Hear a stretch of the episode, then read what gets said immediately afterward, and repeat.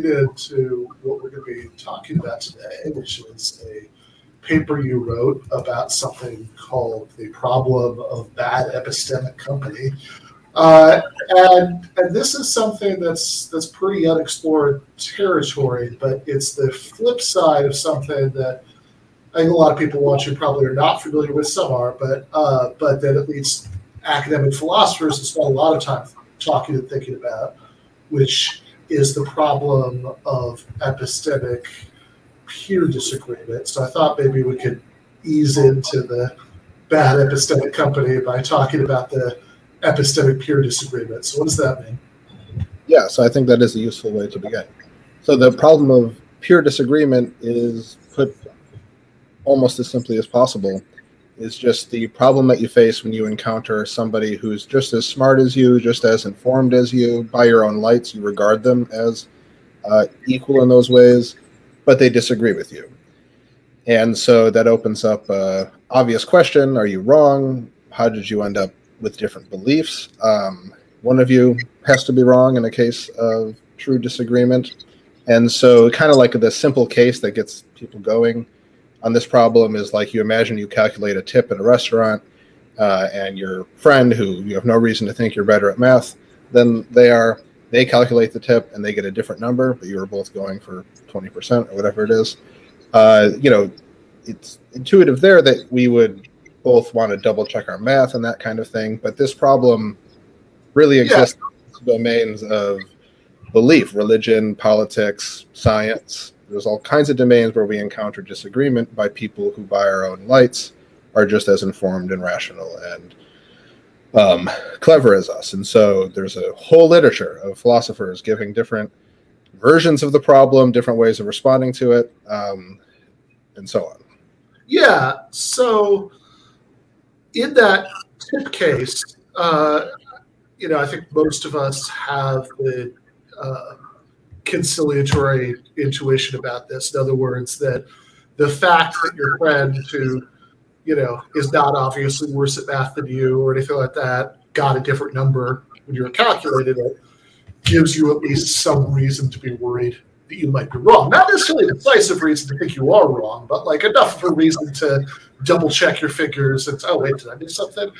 Uh, and that's that's kind of a, at least a you know simple model for how to think about, you know, bigger disagreements about uh, about more important things. And, you know, one of the best ways that I've heard to, to kind of get into why that, you know, like why it seems rational to think that that's at least some reason to think that you got something wrong, that somebody who seems to be just as smart as you, just as well informed with you as you, just as good at, you know, and, and reasoning and all of that stuff, uh, came to a different conclusion. I think Roy Sorensen said this, that the, uh, like, you know, if you're if you're doing it with, like, if you're doing the calculation with your calculator and, like, you know, you see the other person put it in and you put it into your calculator, you wouldn't think, well, this one is, this calculator is mine, so therefore I believe that it got it right, you know, because it's mine. And, you know, like, that, that would just seem like a total non sequitur.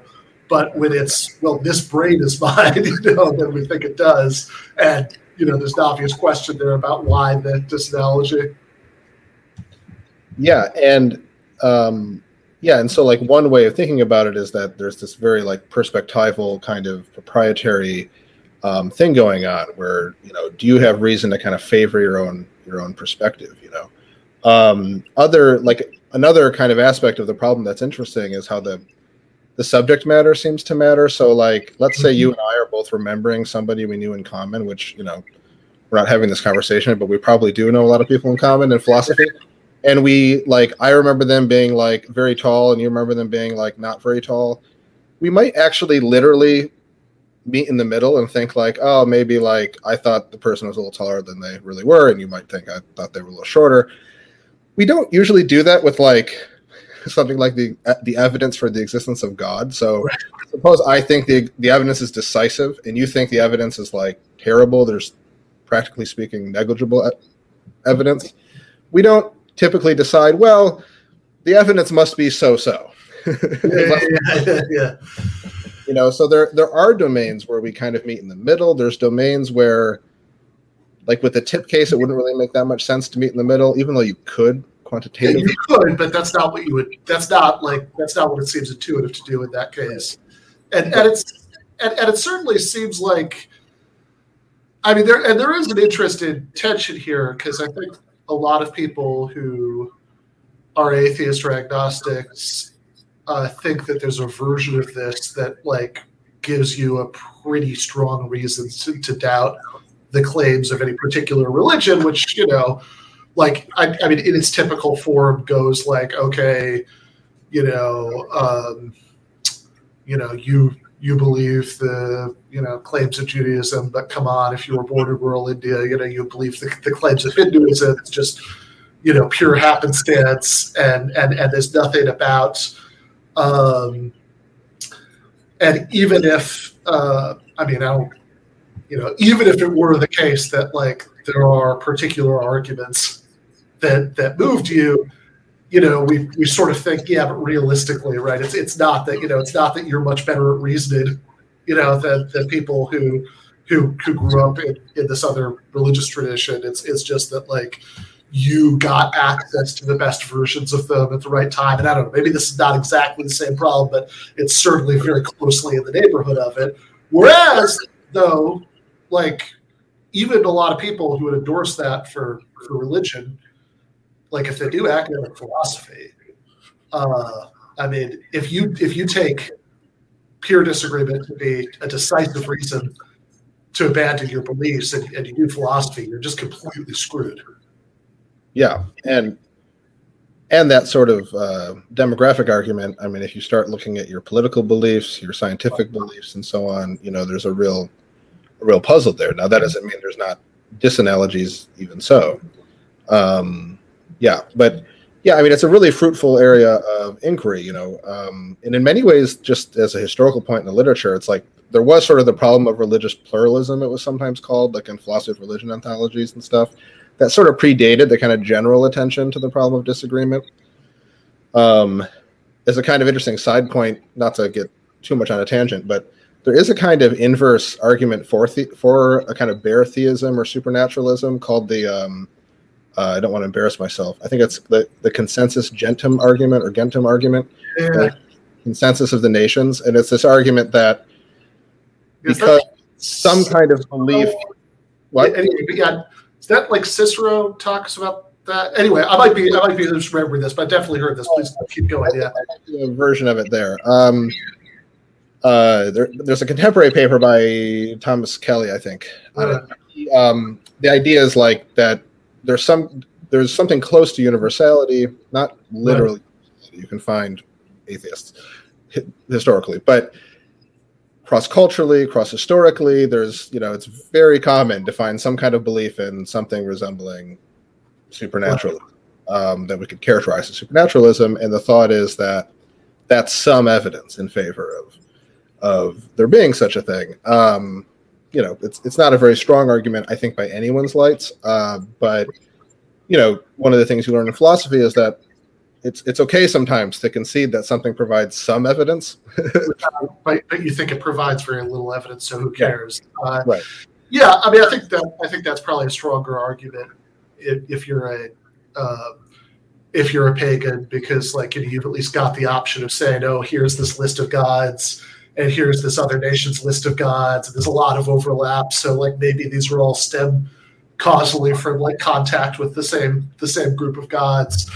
Uh, I, I think it gets more complicated, you know, when, when you're when you're doing both polytheism and, and monotheism. But yeah, I mean, I, I think there's a uh, uh, G A Cohen in one of the lectures, and he's got this little.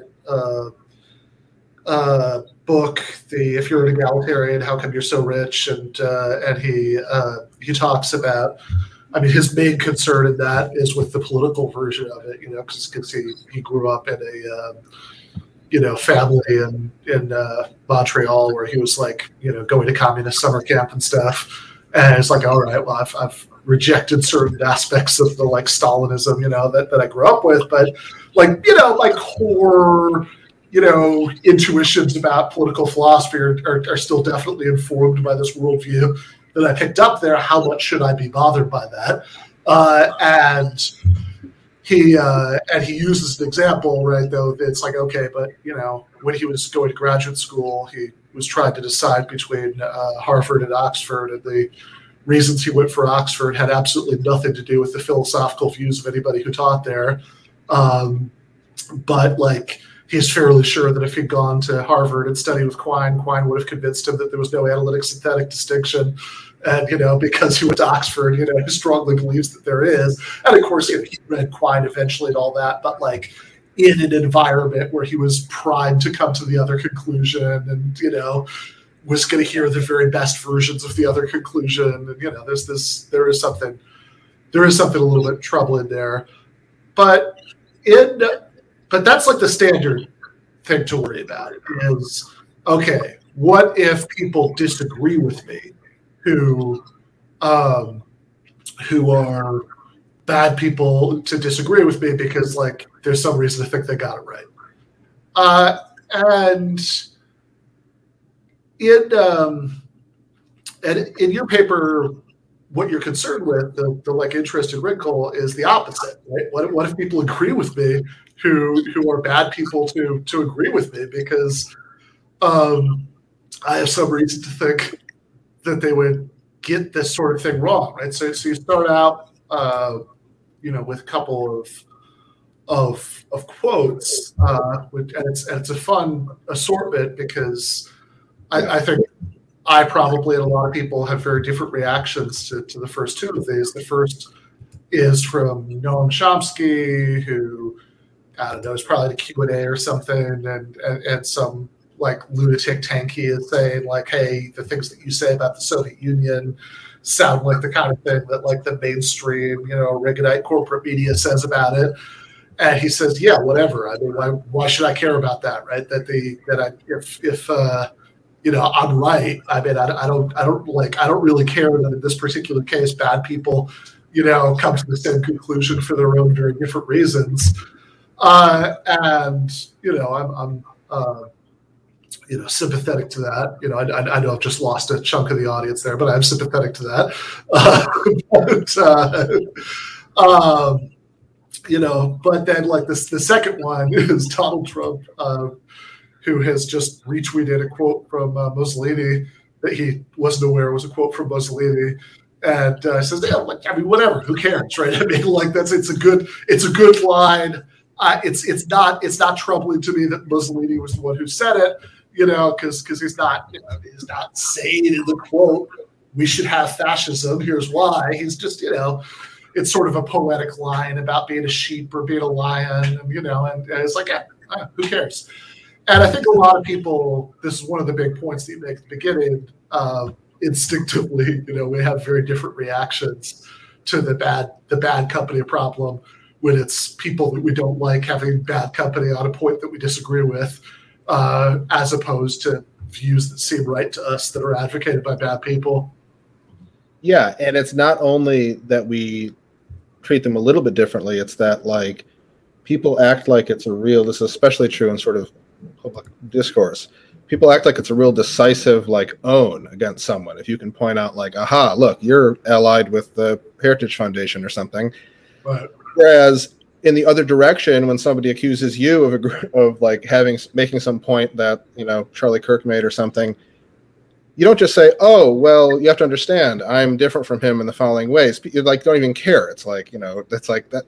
You almost want to accuse them of making a kind of fallacy or, you know, a kind of guilt by association, a kind of informal t- type of fallacy. And so, yeah, so the sort of driving point of my paper is not that it's never okay to agree with people who you think are bad or that it's even often a decisive objection to point this out, but that it's something that actually there are many reasons to take it seriously. And it's a sort of, much like the problem of disagreement, in my view, these cases are cases that are a kind of uh, almost call to reflection, both reflection on the world and reflection on your, your your own self, depending on the kind of case it is.